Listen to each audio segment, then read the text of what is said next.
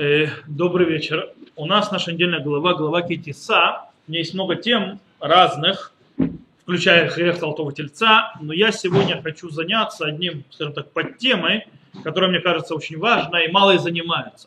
А точнее, это Карней Ор Мушерабейну, так называемые э, лучи света, которому Мушерабейну, или как его в христианской традиции с латыни перевели, э, рога.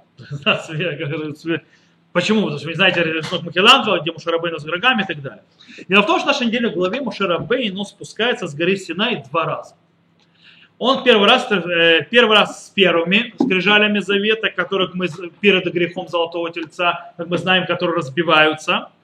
И второй раз он спускается со вторыми э, скрижалями завета, э, где Э, после того, как Всевышний прощает грех Золотого Тельца, проходит Йом-Кипур и так далее. Э, у обоих этих, скажем так, спусков э, с горы Синай одинаковые начала. То есть, допустим, в Яфен Ваерет Моше Минагар Вишней Лухота идут Биядо, то есть, да, это по поводу первых скрижали. Я вспомнил, то есть, спустился Моше с горы, и две, два скрижали завета в руках его. Или он, здесь у нас, то есть, э, при, э, написано следующее. Э, при спуске э, Ибо когда, да, да, да, э, ибо когда сходил Моше с горы Синай, оба скрижали откровения в руке Моше при сошествии его с горы и так далее, и так далее, и так далее. И в принципе, но здесь уже огромная разница. То есть кто-то разбивает Моше Рабейну скрижали и так далее. Здесь появляется очень интересная вещь, что Моше Рабейну спускается и его лика, то есть да, у него есть корней ор. То есть да, э, у него корней ор, как мы знаем, сказал, в латыни это переводит корней ор керен как рог. То есть, да, потому что так оно и есть. Рог, э, э, и это повлияло, кстати, на греческий это перевод, на христианскую традицию, где в христианской традиции, то есть на теологию, что у Моше Рабыну есть рога, Микеланджело сделал Моше с рогами по этой причине. Естественно, у нас, мы когда говорим, то есть в еврейской традиции, э, эти керен, это не керен, который рога, а это керен луч. То есть, да, это более современный язык. Нет карней шемеш в Торе. Okay? Вы пользуетесь уже современный язык. Э, так вот, это в принципе является в виду лучи, которые есть таки Рашбам показывает, то есть, кстати, Рашбам то есть, обращает внимание на христианский этот штучку и объясняет, что, то есть, говорит, он, Рашбам пишет так, смотрите, Хамидамеу ле карне реем карнах. Откуда они взяли? Они просто есть, то есть рога это показатель воинственности. Э, мы знаем, что, то есть мы знаем в книге царей, то есть да, Циткияу бен то есть он сделал эти рога, написано, это карне реем, то есть как бы как у быка рога. То есть они говорят, они пришли, то есть как бы рога как у быка. То есть так говорит Рашбам, э, говорит, что они это так решили. Эйно или шуте, то кто-то думает, что это рога, которые как у быка, которые то есть, бодаются в символ воинственности. Кстати, интересно, что рога носили эти, э, как называют, варвары. Викинги, они тоже рога были. Да. Это признак воинственности. Так вот, говорит Рашбам, человек, который то есть, думает, что речь идет об, об этих рогах, он сумасшедший. Что ты? Это глупец. Э, Киштей махлокодом беров тиво, шабатура, то есть имеется в виду, э, он говорит так, то есть имеется в виду, что, естественно, это что-то другое. Имеется в виду свет. То есть а Моше Рабейну спускается, и у него светится, э, э, то есть у него лучи света от него. Как написано, э, э, при сошествии горы, то Моше не знал, что стало лучами сиять лицо его от разговора Бо его с ним и увидела Аарон и все сыны Израиля в Маше, и вот лицо его сияет, и боялись подойти к нему. Окей. Э, дальше у нас идет рассказ, что как они влияли, то есть из-за того, что они лучи эти светили, то Муше Рабейну закрывал свое лицо, правильно? Закрывал свое лицо и раскрывал свое лицо как мы это читаем дальше, и, э, и призвал их Моше, вернулся к нему Аарон, и все начальники общины разговаривали с ними, а затем пошли все сыны, заповедовал им все, чем говорил Бог с ним на Синае, и когда окончил уже говорить с ними, э, т.д. т.д. т.д. и когда же проходил Моше перед лицом Господа, чтобы говорить с ним, то снимал, а вот, и когда окончил Моше говорить с ними, он наложил на лицо свое покрывало. И когда же приходил Моше перед лицом Господа, чтобы говорить с ним, то снимал покрывало, доколе не выходил, а выйдя, пересказывал нам Израиля то, что ему заповедано. И увидели на Израиль лицо Моше, как кожа лица Моше воссияла, и опять налагал Моше покрывал на лицо свое, пока не входил для беседы с ним, это с Господом. Окей. Э, скажем так, это очень серьезное изменение в, у личности Мушера Бейну. То есть, да, и вообще, то есть, в принципе, его статуса среди народа, когда его лицо светится. Э, получается, то сейчас э, каждая вещь, которую Мушера Бейну говорит народу Израиля, они видят светящееся лицо. То есть, да, все вещи, которые говорят от имени Всевышнего, то есть лицо светится Мушера Бейну. То есть он скрывает покрывало, и светится лицо, и так так представляется. Теперь, вопрос. Почему у Мушера Бейну появились лучи света? Почему началось лучиться и сиять лицо Мушарабейна? У нас может быть два ответа. Первый ответ, э, так было изначально, то есть, да, то есть Всевышний хотел, чтобы так оно было. И он это хотел сделать, это уже по придарованию первых скрижали. Но из-за того, что бардак, который начался с золотым тельцом, по этой причине пришлось это дело закрыть, называется, скрутить и аннулировать. Э, э, с другой объяснением может, то есть из-за золотого тельца, то есть это пришлось то есть, и подождать ко вторым скрижалям. А можно сказать, что другое, сейчас мы это докажем. Э, после первой скрижали не должно было ничего светиться. Должно было быть, как и было. Только из-за греха золотого тельца появилось это случение э, лица, лица Мушарабейна. Почему? Сейчас давайте разберемся. Для того, чтобы понять, для чего это нужно. Ведь это для чего-то нужно, правильно? Дело в том, что давайте напомним, когда происходит грех золотого тельца, что говорит народ? Тут очень важный есть момент. Народ говорит так, народ же увидел, что Моше долго не сходил с горы, и собрался народ к Агарону, и сказал ему, сделай нам божество, которое бы шло перед нами, ибо сей муж, то есть человек, написано Иш Моше, который вылез из земли египетской, не знаем, что с ним случилось. Это говорят люди. О, в принципе, э, показывает народ, что у них проблема. Как он показывает эту проблему? Ставят друг против друга следующие вещи. Муше Гаиш, Муше человек, который вывел нас с земли египетской, и вместе их требованием ласот элухим, то есть сделать нам божество, которое будет перед нами. Что они говорят? Нас не устраивает больше, то есть человек, который нас будет вести.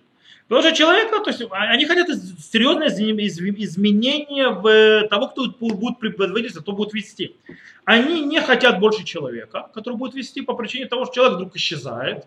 То есть, да, они хотят Бога, божество, которое будет идти и никуда оно не денется. То есть, да, они хотят Илуим. Что? Кстати, очень интересно, это тут есть ирония очень интересная. Дело в том, что они как бы сейчас, то есть говорят и пренебрегают Аиш Муше, то есть, да, что Муше, то есть он человек и так далее, и так далее, и видят в этом какой-то недостаток. Как раз это та вещь, которая по-настоящему, то, что Иш, то есть Муше он Иш, большой великий человек, это та, что, скажем так, очень повлияла и впечатлила египтян. Как сказано в Египте, Гам Гаиш Муше Гадоль Мол Берец Митраем Бейне Авдей Паров Бейне Гаам. То есть это именно впечатлило. То есть Муше Рабейну человек великий в глазах фараона и в глазах народа. То есть за это тоже впечатляло. Здесь ирония наоборот, потому что человек это проблема. И так, в принципе, для чего они делают э, золотого тельца? Делают золотого тельца, он должен показать то есть появление и предводительство божественной силы, которая будет вести, в отличие от человека Муше. Как мы знаем, было наказание за этот грех тяжелое. Э, кроме того, что там 3000 человек погибло, и потом была эпидемия, которая напала и так далее, и так далее. Всевышний еще сообщил, что он больше не будет идти перед народом. А кого он пошлет перед народом? Ангела! Ангел это тот, который будет вести народ вместо Всевышнего э, у нас написано следующее, давайте. «И говорил Господь Маше, ступай и иди отсюда, ты народ, который ты видел с земли египетской, в землю, которую я клялся Аврааму, Цхаку, Якову, и сказал, потомство ему дам ее.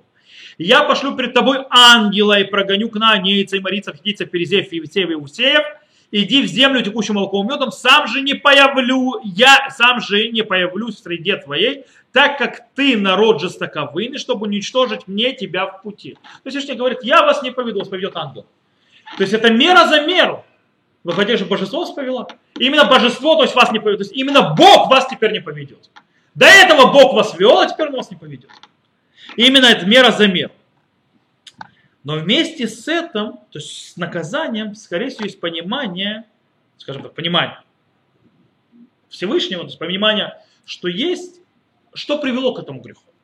Что привело к этому греху, и для того, чтобы исправить эту ситуацию, то есть, да, то есть народ принял грех, что Муше Рабейну человек. То есть человека нужно, скажем так, немножко э, модифицировать и улучшить э, показные данные Муше Рабейну. То есть, в принципе, нужно его поднять на что-то не особо человеческое. То есть он должен быть как бы выше человеческого. Таким образом, ему приделывают Всевышний светящееся лицо. То есть, э, светящееся лицо, которое делает Мушера Бейну, выделяет. Кстати, он единственный, у которого такое было. Больше ни один пророк такого не было. Он один неповторим, больше так не было. Один человек, который вот он, получается, выделился из всего человечества, один, которого светится лицо божественным светом. Все. Больше никого. И вот это вот исправление, то есть, да, э, изменение статуса, кстати, один, один из первых проявлений, которого изменения статуса, еще до того, как он спускается, было что? Разница в первых скрижалях и во вторых скрижалях. В первых скрижалях очень четко подчеркивается, скажем так, божественная вещь, то есть то, что эти скрижали были сделаны Богом. Три раза упоминается в нашей главе что эти скрижали очень-очень особенные э, в божественном плане. То есть написано, что Всевышний лично их сделал. Шнейлухота идут, то есть, да, Эвен Ктувим Бецбалуким, два э, скрижали э, э, свидетельства, э, каменные, написанные перстом Бога, или дальше Алухот Масейлухим Хема, то есть, да, эти скрижали, творение божественное они, вамихтав к михтав илугим, то есть да, и надпись, надпись божественная, харут алхот и так далее. Три раза повторяется, что это Бог именно вы, написал, Бог сделал и так далее. Тогда же, как со вторыми скрижалями, происходит нечто другое. Псоллиха шнейлухота ваним каваришуним. Высечи ты, то есть себе, две скрижали, как первые. Вепсоль шнейлухота ваним каришуним. То есть, да, то есть снова выбей, то есть, да э, две э, э, скрижали как первые. И в принципе, и, кстати, там непонятно, кто на этих скрижалях в конце концов пишет, Всевышний или Муше. Дело в том, что у нас есть оно двоякое. С одной стороны сказано, говорит Всевышний Муше Рабейну прямым текстом, наш, то есть это псоли хашней лухота ваним, то есть да, сейчас вам зачитаю то есть, э, с русского текста.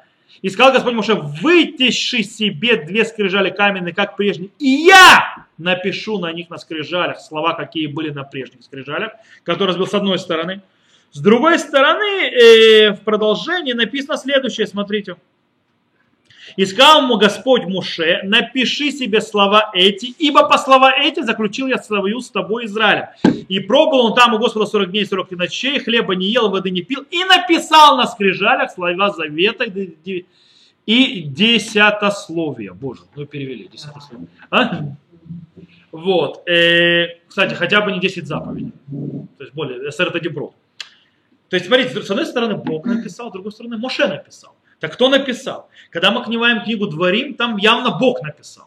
Очень непонятно, кто пишет, кто со вторыми скрижалями работает. Более того, э, вместо тройного повторения, то, что Всевышний пишет эти скрижали первые, выбивает, появляется тройное повторение другого аспекта что у Мушера Бейну э, лучится это э, лицо. То есть, да, это, это повторяется, эта фраза, э, три раза. Смотрите.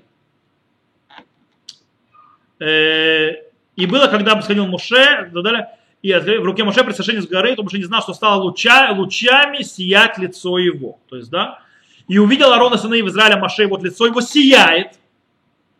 И дальше, а затем подошли сыны Израиля, да, да, да, да, и когда закончил говорить Моше, он наложил на лицо свое покрывало, А, и когда же проходил Моше перед лицом Господа, чтобы говорить с ним, то снимал покрывало, не уходил, а приводил за Израиль, то заповедно.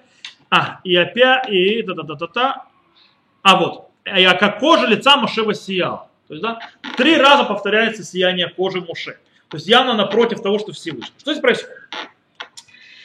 Э, есть новое, новое, скажем так, модифицированное Мушарабейн, сияющим лицо, э, лицом. То есть новое явление. Причем это явление сразу же дало свои результаты. Какие результаты? И увидел Аарона все сыновья Израиля, Маше вот лицо воссияет, и боялись подойти к нему. Появляется страх перед ним. То есть его сияющее лицо вызывает страх, бояться. После этого этот страх, э, э, скажем так, меняется, так, меняется Аиш Муше, человек Муше, который не знает, что с ним случилось, это так, пренебрежительный тон меняется на что? На страх. Пренебрежения больше нет, уже боятся. То есть человек, это человек, светящимся божественным э, сиянием лица. И потом они постоянно это, то есть видят, э, что лицо это сияет, сияет, сияет, сияет. То есть он покрывает его покрывалом, когда он разговаривает с Богом, все открывает, опускает, открывает, запускает. Э, то есть они теперь все руим, то есть да, то есть Ирау, Ирау это побоялись, потом Иру, то есть да, видели. То есть да, переходит в том, что они видят это. То есть, в принципе, это становится как бы э, постоянная вещь. Они уже не боятся, но они уже не, и не пренебрегают, но это становится то есть, как бы очень важным аспектом. Э, с другой стороны, еще интересная вещь. Э, то есть они получают, еще один момент, они, получается, народ Израиля понимает уже, что Муше он гаиш, он человек, но это не просто иш, это человек, который на очень высоком ступени, на которой не, не, не находится никто. Э, как мы сказали, изменение такого в статусе Мушарабена очень выходящее вон э, из себя, то есть да, очень исключительная вещь. Э, и по идее мы сказали, то есть это не должно было с Муше Рабейну случиться тоже. В любом случае это с одним другим человеком не произошло. Почему это не произошло ни с одним другим человеком? Потому что Тора не превращает людей в божественные то есть, личности или в ангелов и в кого-то. Э, она никогда, Тора, если вы обратите внимание, не закрывает и не скрывает личные человеческие качества людей. Падение, подъем, даже Мушарабейн. Мушарабейну тоже она не скрывает. Они делают из них божественных, э, что-то божественное идеальное.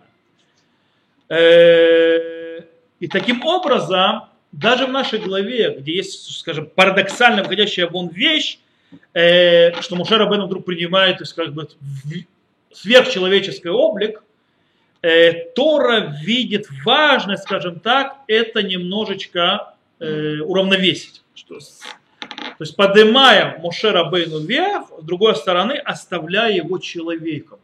То есть как бы соединяя это вместе.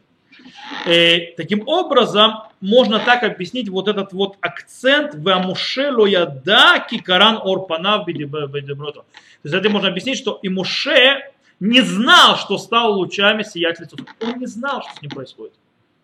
Так он не знал, то есть он не знал, что это значит. То есть, да, он продолжит себя вести как человек. То есть он не изменил своего поведения ничего. У него лицо читает, то есть, да, Э, кстати, это стоит напротив чего? Ваиш Моше, Ашерену Мерец Мецаем, Вело Ядану. То есть мы не знали, что с ним произошло. Здесь тоже есть, то есть, что такое но мы не знаем, что ним произошло. У меня есть ограничение человеческое, я не, не все знаю. То же самое, Моше Лояда. То есть, да, не знал, что у него э, светилось лицо. Таким образом, что получается? Муше остался человеком с ограниченными знаниями. Он тоже человек. Есть этому еще одна важная вещь э, как мы сказали, Мушер Абейн из-за того, что не знал, то есть относился к этому, он не, он не изменил своего человеческого поведения ничего. Он возвращается с горы и поднимается, то есть поднимается с горы и спускается с горы таким же человеком, каким он был до этого. С точки зрения его ничего, ничего не изменилось. Он продолжает себя вести таким же человеком по-человечески, как он вел себя до этого с народом. Э, и и интересно, что именно и тут, то есть, вы знаете, Мушера Бейну был самый скромный человек в мире. И одним из аспектов именно то есть, скромности Мушера Бейну э, как раз проявляется вот это покрывало. Что это покрывало делает? Дело в том, что Мушера Бейну накрывает покрывалом э, лицо для того, чтобы подчеркнуть очень важную вещь. Как связано это свечение? Свечение связано только с одной вещью. Только когда Мушарабейну говорит с Богом, или говорит слова Бога народом, он открывает покрывало. И его лицо светится. Как только он не говорит что-то, что сказал Бог, или не разговаривает с Богом, он лицо закрывает. То есть, когда он говорит от себя что-то, лицо Мушера Бейну закрыто покрывалом. То есть, что он показывает? Он показывает все это свечение лица, то есть лучи этого лица, это, то, это не его, это божественно. Это вообще к нему никак не относится. Он оставляет это только на уровне божественности. Как человек, как личность, он остался той же личностью. То есть как бы только на связи Бога и э, народа Израиля, Бога и его, то есть когда Бог связывается, только там есть место этому свечению. Оно лично Бога и больше никого. Когда он работает сам, у Шарабейну, мы сказали, он, а? Он э, то, что называется, закрывает покрывалом лицо. Таким образом, несмотря на все это лучение лицом, великий предводитель еврейского народа до конца остался Гаиш Муше. Человек Муше, муж Муше. И только в конце его жизни, когда он уходит, Аиш Муше Анав Меод Миколь Адем, то есть сказано про него Миколь Адам Ашер Пнега Адама. То есть он самый скромный, он выше всех людей в мире, он самый великий пророк, и он показывает постоянно, что все это величие от начала до конца все только от Бога. Он простой человек. И только в конце его жизни, когда он умирает, в Изота Браха, он появляет слово Иш Ха-Элухим. Иш Элухим – человек Божий. Где он появляется? Это Везота Браха Шерберех Муше Иша Элухим Эдбне Исраэль Лифней Муто. И это благословение, которое благословил Моше, человек Божий, э, сыновей Израиля перед смертью своей.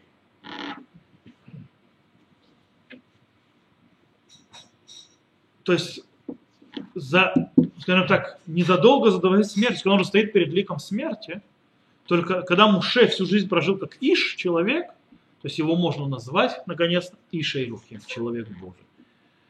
То, э, в принципе, то, что я хотел показать, то есть особенно вот этот вот аспект и скромности Муше, и этих лучей, и что они значили.